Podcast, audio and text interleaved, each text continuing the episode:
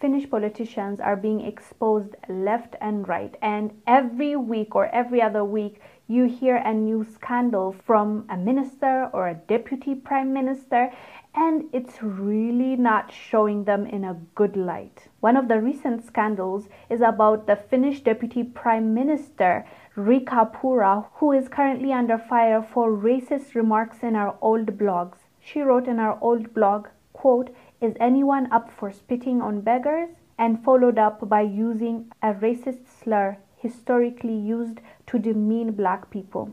To make matters worse, after the scandal and people calling her out, she apologized, and her boss, which is the prime minister, came out and said, okay, now that she apologized, let's close this up and move on, as if nothing happened, as if she doesn't have a responsibility as the deputy prime minister to come out and explain more and to show people that the government doesn't support racism. There's a lot of work that they need to do if they are in that position. They need to be held accountable because there are a lot of people that look up to them and they think that it is okay to do what they are doing. So they have more responsibility than the average person. But for them to think after saying, oops, I'm sorry, everything goes away without putting in work, without putting a system in place that will ensure that other people don't repeat the same thing. It's just crazy the stories coming out of Finland because just the other week we talked about how a Finland minister was talking about the solution for climate change is aborting more Africans. Finland minister just resigned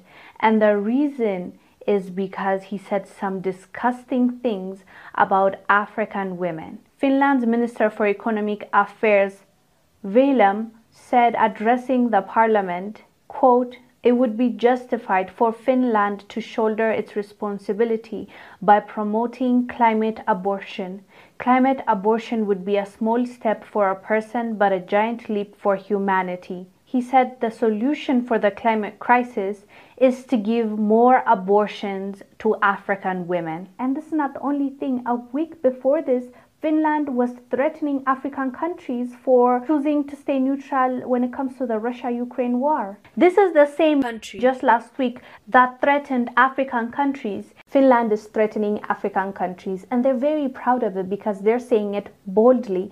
They are threatening African countries because they're not happy with Africans either staying neutral when it comes to the Russia Ukraine war. So I don't know what they're going to do, but this is not showing them in a good light and they're exposing themselves.